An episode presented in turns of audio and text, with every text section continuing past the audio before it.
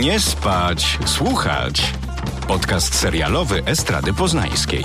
Zapraszają Pat Tomaszewski i Kuba Wojtaszczyk. Dzień dobry, tu 46. odcinek podcastu serialowo-popkulturalnego Nie spać słuchać. Hej i ho, najżwawsza osoba na świecie, miłośnik tańca tanga i milonga. Kuba Wojtaszczyk. Tak, to ja, dzień dobry. I Patrycjusz, miłośnik niczego. Nik czego? Nikczemny miłośnik. Nik, nikczemny miłośnik, to prawda. O czym dzisiaj w odcinku najnowszym, bo taki jest ten odcinek, najnowszy. No chyba, że słuchacie go dawno, dawno temu, to wtedy już nie jest najnowszy. Dziś opowiemy o dwóch serialach dokumentalnych. Jednym, który opowiada o kryzysie covidowym w Hiszpanii i będzie też drugi. Będzie też drugi.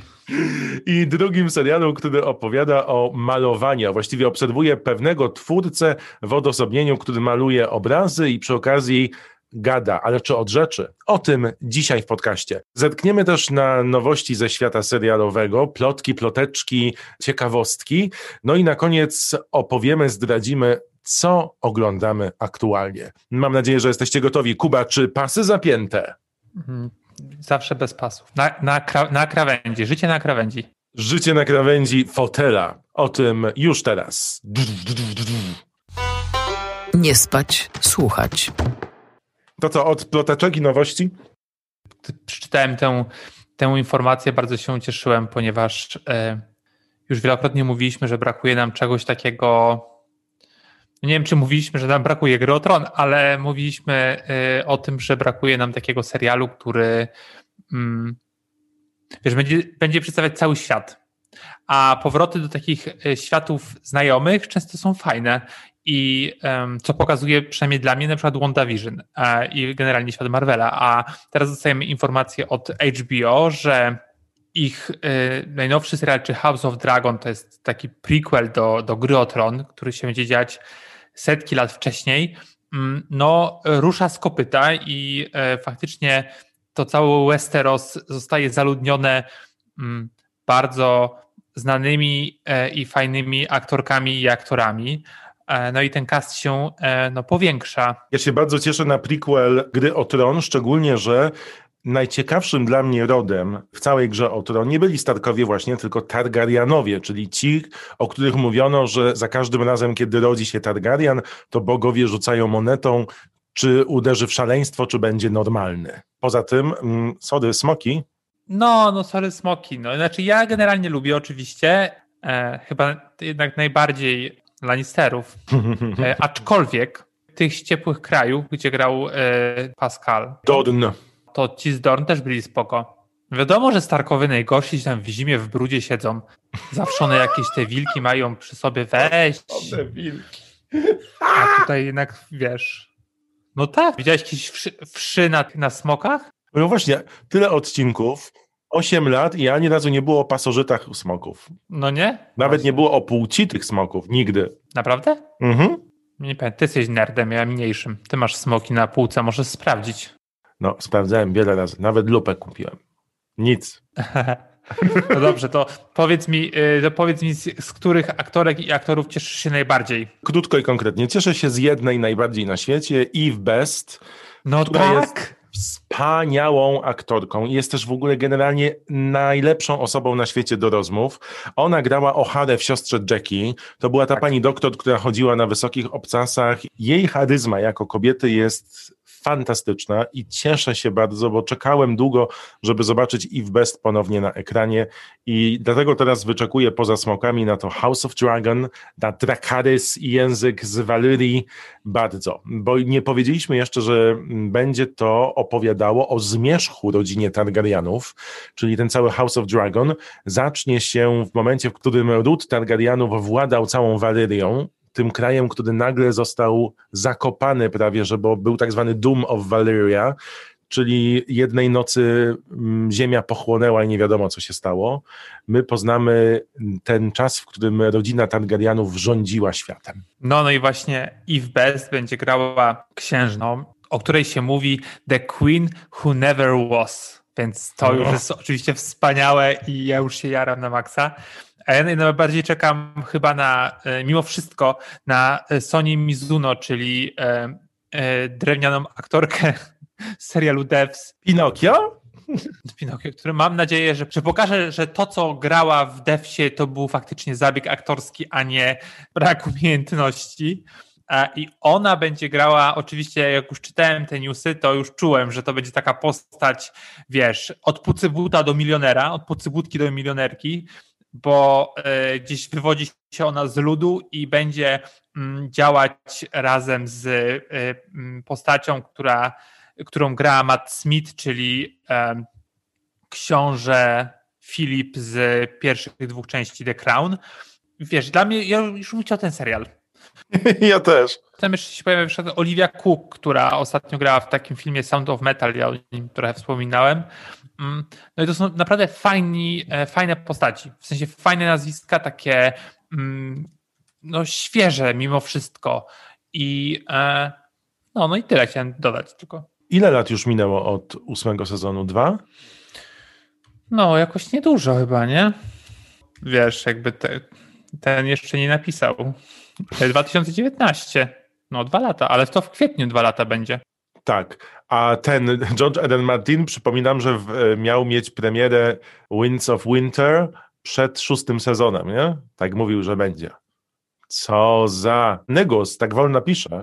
Jakbym tyle miał pieniędzy, co on też bym już nic nie napisał. Niech wszyscy czekają, nie? Nawet niech nie czekają, mam to gdzieś, od razu Karaiby, do widzenia. Karaiby. Bo Johnny Depp?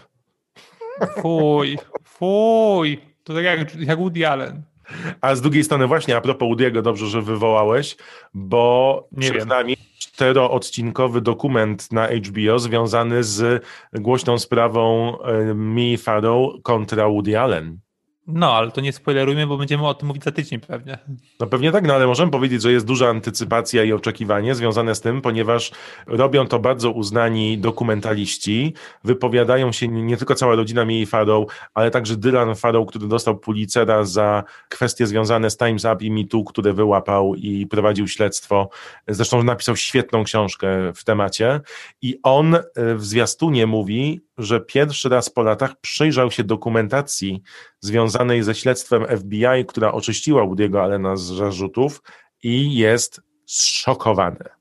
Co tam było, co się dzieje, jaka jest prawda i czy ten Woody Allen powinien raz na zawsze zniknąć ze świecznika? No, oczywiście. Dla Polaków jest to bardzo trudne, bo Polska jest jednym z nielicznych krajów, co jest w ogóle ciekawym elementem, gdzie filmy Woody'ego sprzedają się najlepiej z, z rynków na całym świecie. Polska jest nielicznym krajem, gdzie mizoginia króluje, więc wiesz.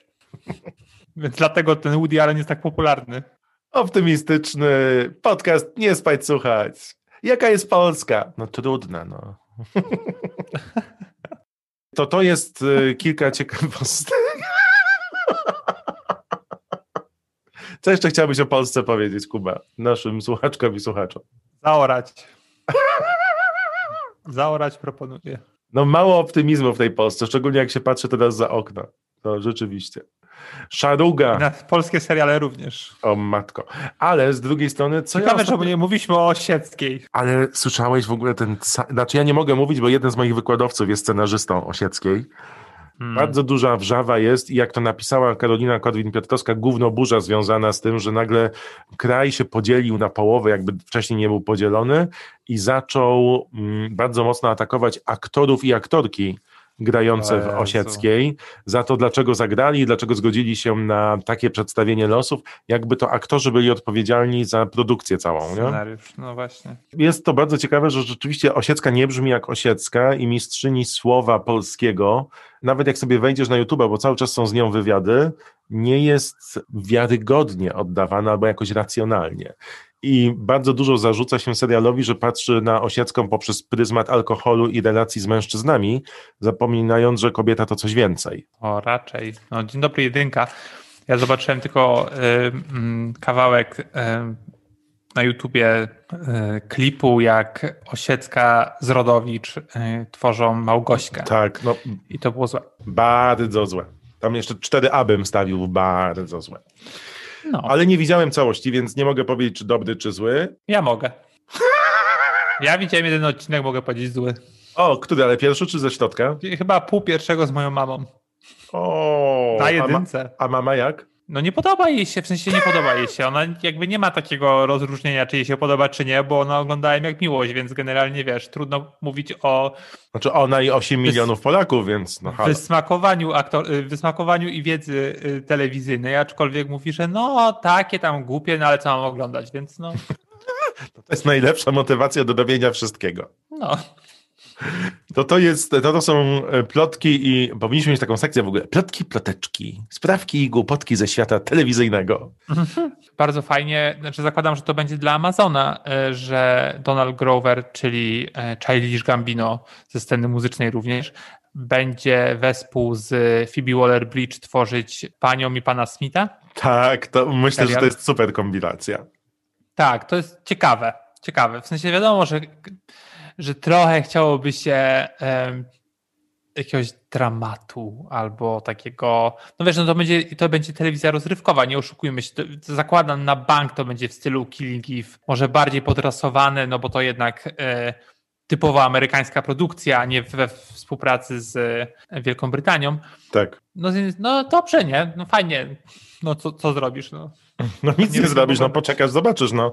Ja myślę, że wszystko, co pisze i produkuje Phoebe Waller-Bridge jest interesujące w swoim założeniu.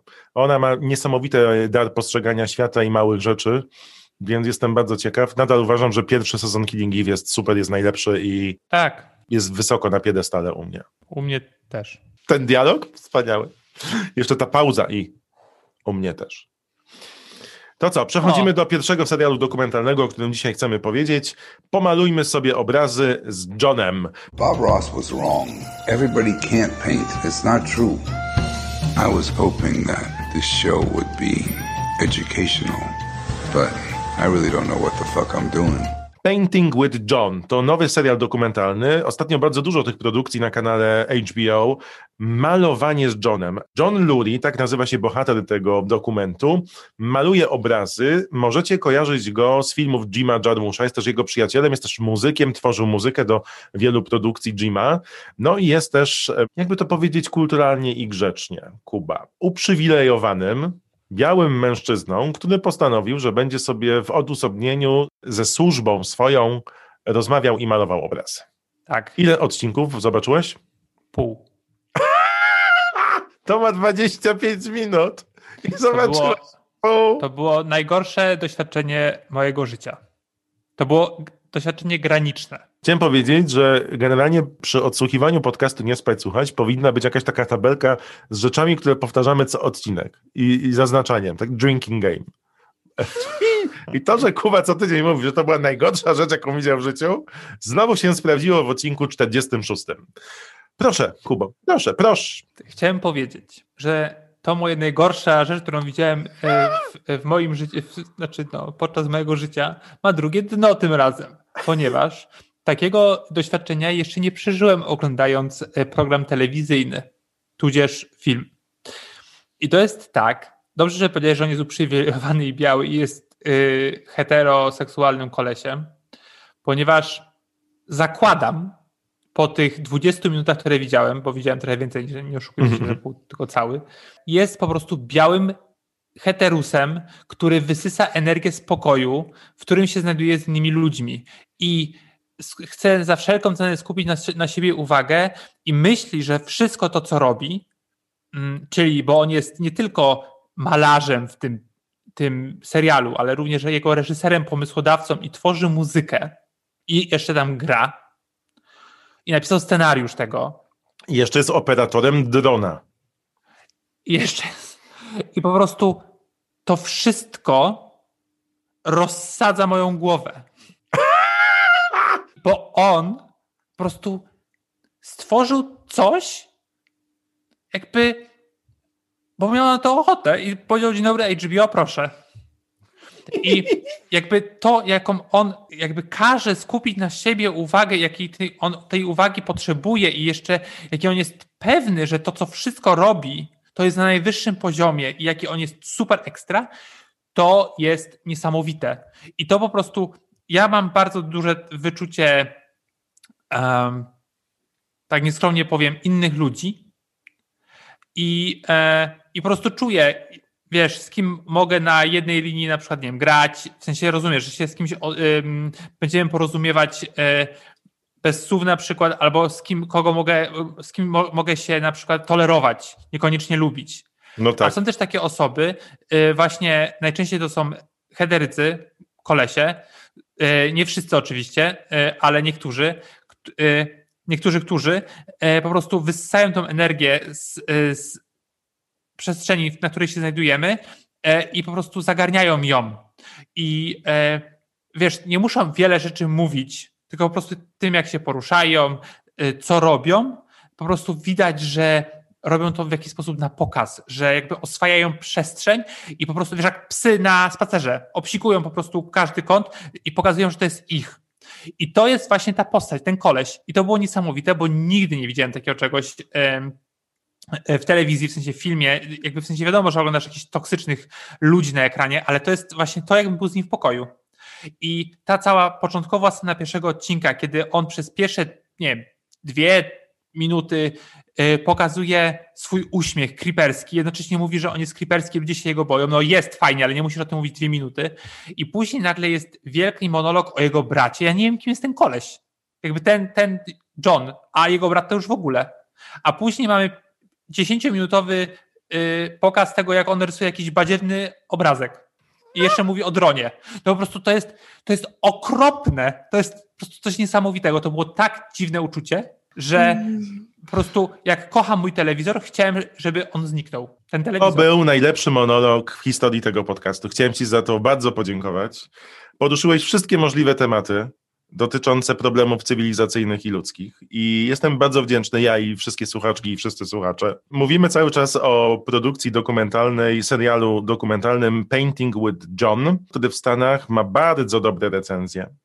Porównywany jest do programów z Bobem Rossem, co jest w ogóle też samo w sobie bardzo wesołe. Zresztą zaczyna się cytatem Boba Rossa i John mówi, John Lurie mówi, że Bob Ross był w błędzie, bo nie wszyscy potrafią malować. I rzeczywiście podążamy za tą postacią, licząc, że będzie charyzmatycznym przewodnikiem po świecie malowania i czegoś nas nauczy. W każdym odcinku maluje jeden obraz, w każdym odcinku stara się nauczyć operować dronem, nigdy mu to nie wychodzi. I masz takie wrażenie, że jest on niezwykle pretensjonalny. Absolutnie się z tobą zgadzam. It's hard for me to sit here and talking to the camera. Why am I doing this show? Um... Też cały czas starałem sobie odpowiedzieć na pytanie, po co on jest i co nam przedstawia. Nic. Ale złapałem się na tym, że zacząłem pierwszy raz chyba w historii czytać reakcje innych ludzi na ten serial i to jest niesamowite, jak on rezonuje w odbiorcach. Patrzę na to i też sobie zadaję pytanie, Boże, za te pieniądze można było zrobić jakiś fajny film. Okazuje się, że przyjaźnie z Jimem Jarmushem owocują. No właśnie o to chodzi, że to jest po prostu kolejny raz pokaz czegoś, co biały kolo heteroseksualny może zrobić bez po prostu mrugnięciem okiem. Bo jeżeli ktokolwiek inny, na przykład, nie wiem, dajmy na to jakiś czarny twórca przed i by powiedział coś takiego, to nie wiem, kim musiałby być, żeby coś takiego zrobić. Denzelem Washingtonem chyba. Po prostu to jest absurdalne, to jest, bo to nic nie wnosi. To tylko jest po prostu pokaz jego samolubstwa, jego egocentryzmu. Po prostu pokazuje swoją wypasioną chatę, która jest w jakimś gdzieś tam, w jakiejś pół dżungli i on tam sobie siedzi z tymi dronami, z tymi swoimi swoją służbą i maluje jakieś, no po prostu nawet nie jest, to nie jest kontemplacja. Dodajmy tylko, że wraz z premierą tego serialu wszystkie jego obrazy można kupić na stronie internetowej. No. Więc jest to bardzo no. ciekawe. Jeżeli ktoś jeszcze nie wie, kim jest John Lurie, to dodam, że on jest współkompozytorem motywu muzycznego z Late Show Conana O'Briana na przykład. No i co? No, że no jakieś zasługi dla popkultury ma. Ale czy są one wystarczające, by być bohaterem serialu mm, dokumentalnego, bardzo specyficznego? No nie wiem, dużo jest opowieści bez sensu, bo zaczyna coś mówić i nie kończyć i często to jest taka pretensja na zasadzie, tu powinien być jakiś cytat, więc sobie coś dopowiedzcie. I to jest tak jakby no. wyważał, co jest śmieszne albo co nie jest śmieszne, co publiczność kupi albo czego nie. No ale jest coś w tym, że jednak władze HBO dały mu tak zwaną carte blanche, i powiedziały: rób ten serial. Z ręką na czarnym sercu nigdy nie przeżyłem takiego czegoś. Oglądając cokolwiek. To było okropne, obślizgłe, złe. I naprawdę wolę do końca życia oglądać Ratchet albo cokolwiek, co zrobi Ryan Murphy za karę. To się nawet nie za karę, to nawet nie będzie kara. To jest tak wspaniałe stwierdzenie. Okropne, obślizgłe, złe. To nie będzie nasza skala. Osiecką obejrzeć.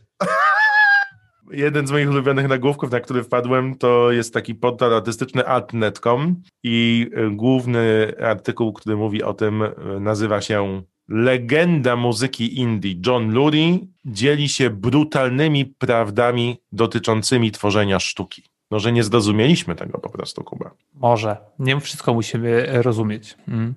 Mhm. To to jest serial dokumentalny Painting with John.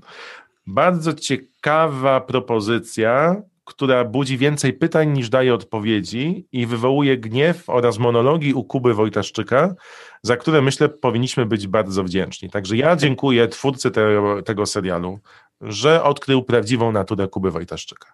Dziękuję. Nikt nie musi odkrywać, ja to od razu mógłbym odkryć ją sam. za darmo. Zadara.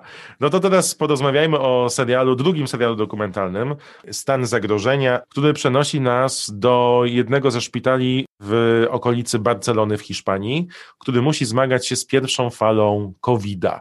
Niedawno zadawaliśmy sobie pytanie, czy to już jest ten czas, czy jeszcze za prędko, żeby rozmawiać, mówić i tworzyć filmy, seriale i produkcje w temacie koronawirusa.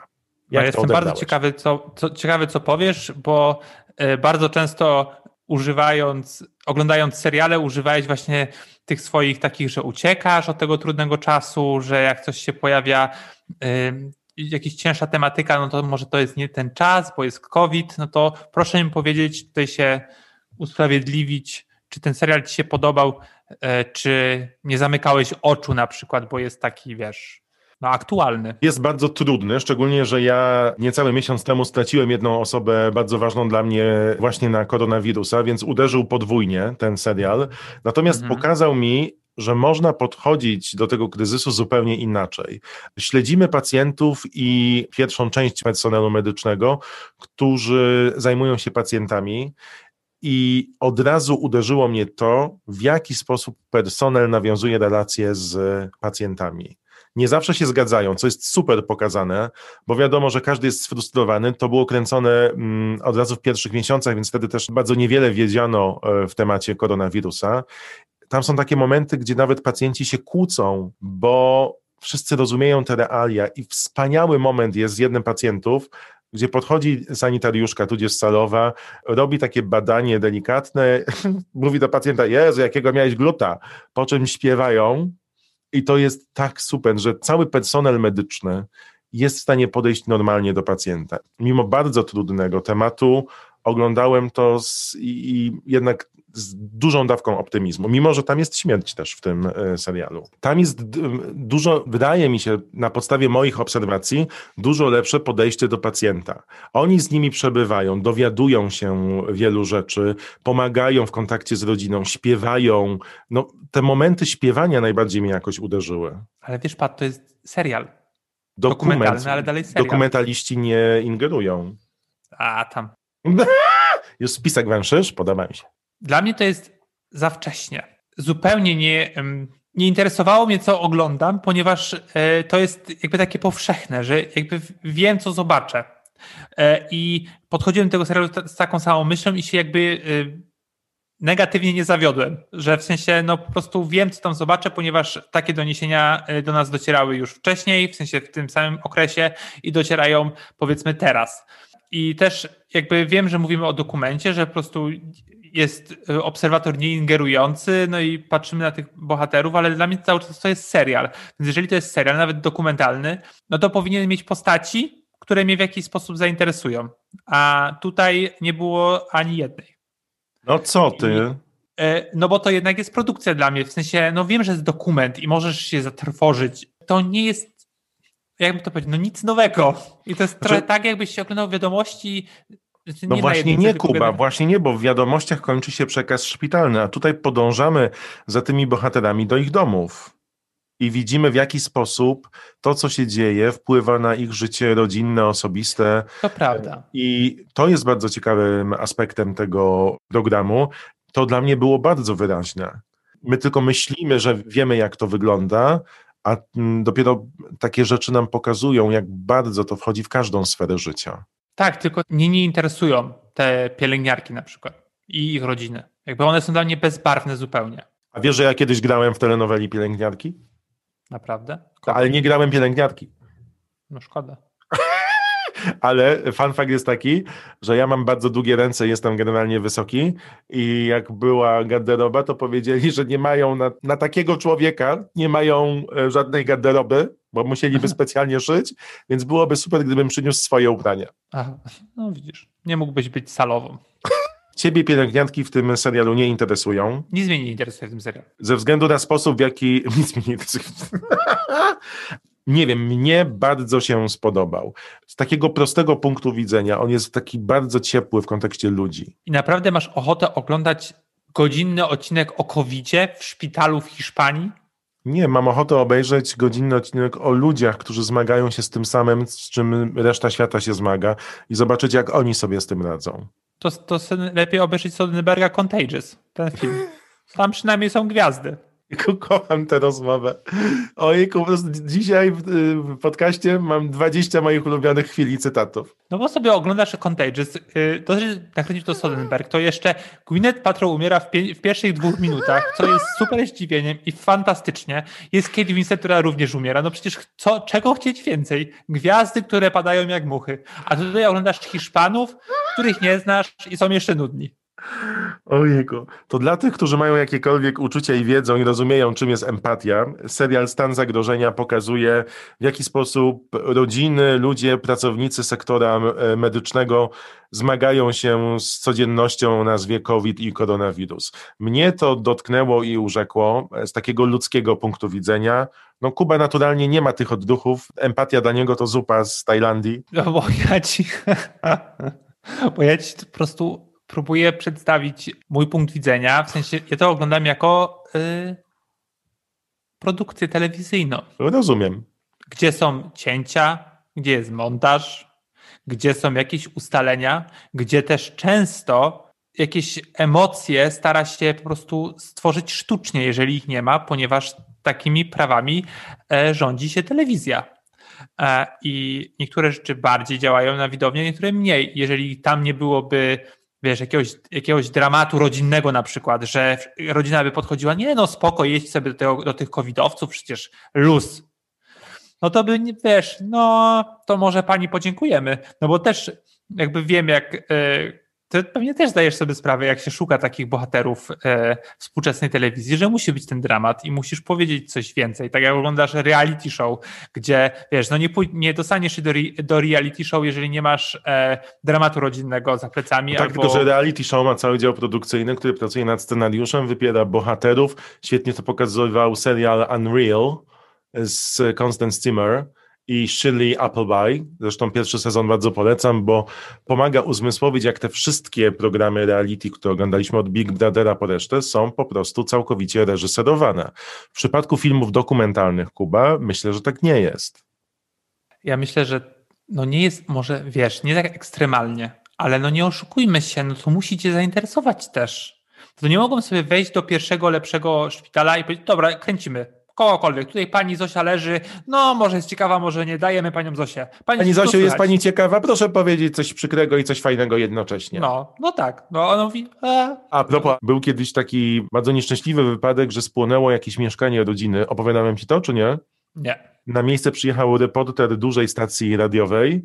Ostatnią osobą, która udzielała wywiadu był synek miał tam, bo ja wiem, z 5-6 lat, mówią, co się stało, co straciłeś, jakbyś mógł opowiedzieć, jak wyglądał ten dzień i on opowiada i płacze, że nie ma zabawek, że nie wie, czym się będzie bawił, że jest mu bardzo przykro, bo cały pokój spłonął, po czym reporter tej największej stacji mówi, Holender, nie nagrało mi się. No to jeszcze raz, nie masz zabawek, nie masz pokoju i mów.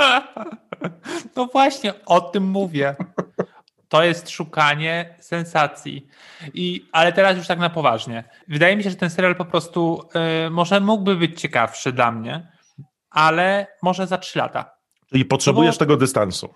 właśnie w trakcie oglądania tego myślałem, czy ja chciałbym poczytać covidowy reportaż. To jest za świeże. To jest taki jakby rana, o, jak patetycznie, rana, która się jeszcze nie zasklepiła. O, jak ładnie. Dla ciebie za wcześnie, bo te rany są świeże i jeszcze też nie wiesz, w jaki sposób to wpłynie na cały świat, bo jesteśmy w środku tego. No może nawet nie o to mi chodzi, co, jak to wpłynie na świat, tylko bardziej chodzi o to, że po co oglądać swoją rzeczywistość. Ty ogląda, oglądasz po coś, coś po coś, żeby... Żeby zobaczyć, jak inni sobie z nią radzą. Może lepiej, może gorzej, wiesz. No, no ale właśnie nie, to nie jest interesujące, no bo wiadomo, że jak będziesz mieć film z Anne Hathaway, to oni będą sobie radzić lepiej niż ty, ponieważ to jest Anne Hathaway gwiazda filmowa. No nie wiem, w Les Miserables radziła sobie dużo gorzej. No to był tak strasznie zły, ale to jeszcze nie było pandemii. E... U nich była na ulicach. Dobrze. Krótko, polecasz? Nie. Dziękuję bardzo. To był nadwyraz wylewny Kuba Wojtaszczyk. Rozmawialiśmy o dwóch serialach dokumentalnych HBO. Pierwszy Painting, malowanie z Johnem i drugi Stan zagrożenia Vitals. Vitals to jak w Rolls Royce zabrzmiało. Vitals, a true human story. To teraz y, w ramach tak zwanych polecajek zdradzimy, co oglądamy, bo ostatnio dużo mówiliśmy o różnych podcastach. Kubo, jaki serial obecnie oglądasz? U nas y, ten serial nie leciał, niestety jeszcze. Pierwszy sezon ma takiego ostrego baza w Ameryce. Ten serial nazywa się P-Valley od Pussy Valley. You know how fellas go crazy for the new girls. Once upon a time, I took a wrong turn. I've been up and down this river looking for you. Just gotta make it through the long dark nights.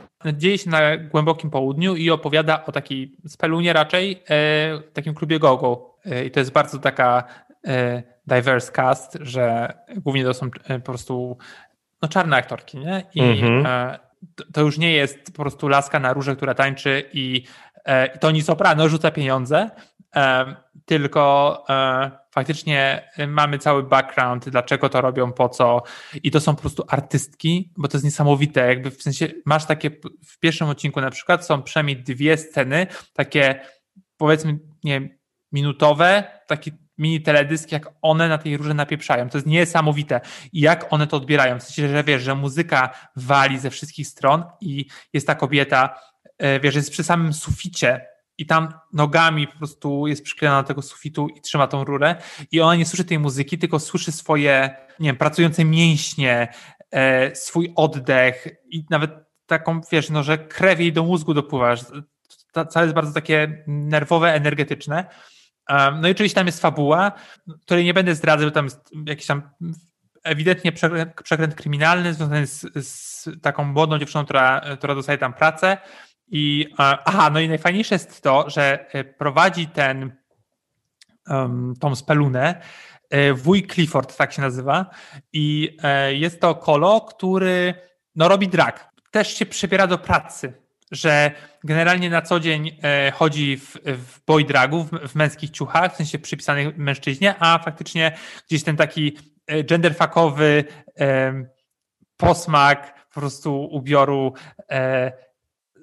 zostawia e, do pracy. No jest to niesamowite. Takie w sensie naprawdę ogląda się to bardzo ciekawie. Jest to oryginalne pod, pod względem bohaterek, że faktycznie o tym się nie mówi, tak jak powiedziałem, zawsze te tancerki go-go to jest tło jakiegoś klubu i, e, i nie widzimy tej pracy, którą one muszą wykonać, żeby w ogóle wiesz coś takiego zrobić.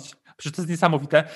E, no i też to, że to się dzieje tam na głębokim południu, trochę mi to przypomina mm, True Blood, nie? Taki, taki, mm -hmm. w sensie taki ten, te... W klubie Erika i Pam, tak. Coś takiego, tylko trochę biedniej. Bardzo duże długi. Generalnie to miasteczko jest też takie trochę, mm, przynajmniej część tego miasteczka, tak jakby pozbawiona życia, że to są, e, no o nich nikt nie pamięta. E, I jeszcze dodam, że twórczynią producentką e, napisała wszystkie odcinki tego serialu jest pani, która się nazywa Katori Hall i to jest super, że faktycznie E, po raz kolejny kobieta e, twórczyni dostała możliwość zrobienia serialu i jest to serial zrobiony przez telewizję e, Start i ona czasami, znaczy te programy czasami zostają kupione chyba przez HBO, jeżeli się nie mylę, więc może istnieje szansa, że to dostaniemy, bo to jest naprawdę wartościowe i oryginalne i takie naprawdę niesztampowe i wydaje mi się, że takiego serialu nie było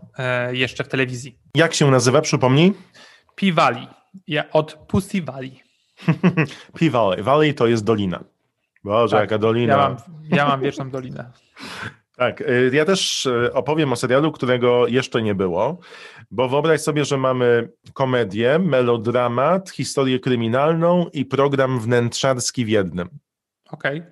Nazywa się to Finding Alice. So he just fell down the stairs. No banisters. It's a smart house. Not that smart. The coroner has asked for a post-mortem. It's likely there'll be an inquest. Oh God, you think I pushed him? Jest to serial, który napisał Simon Nye. On wcześniej zrobił Durelów z Killy Hughes, o których mówiłem kilka odcinków temu w ramach seriali na tak zwany czas świąteczny, przyjemnych. Simon Nye też stworzył Men Behaving Badly, jest jednym z bardziej uznanych twórców telewizji, jeżeli chodzi o Brytanię i wymyślił on serial, który opowiada historię mm, kobiety, która w ten sam dzień, który wprowadza się do nowego, zaprojektowanego przez swojego męża, nowoczesnego, inteligentnego domu, traci tego męża na skutek nieszczęśliwego wypadku. Musi poradzić sobie z żałobą, z domem, w którym nic nie może znaleźć, bo wszystko jest inteligentne, reaguje na komendy głosowe ona nawet nie potrafi znaleźć lodówki. Musi poradzić sobie z absurdami całej sytuacji i rodzicami, z którymi ma niezwykle trudną relację. Jej matkę, która ją teoretycznie nienawidzi, gra znana z absolutnie fantastycznie Joanna Lumley, i robi, czyli Patsy z UpFab i robi to świetnie. I dawno nie widziałem brytyjskiego serialu, który by tak idealnie łączył komizm z dramatem i jednocześnie z jakimiś szemranymi interesami, ponieważ wszystko, w co zamieszany był nieżyjący, spada na głowę bohaterki granej przez Killy Hughes i jej reakcje na wszystko, łącznie z takimi głupimi zachowaniami, no bo czasami nie wiesz, jak się zachować, albo emocje biorą górę, są wspaniałe.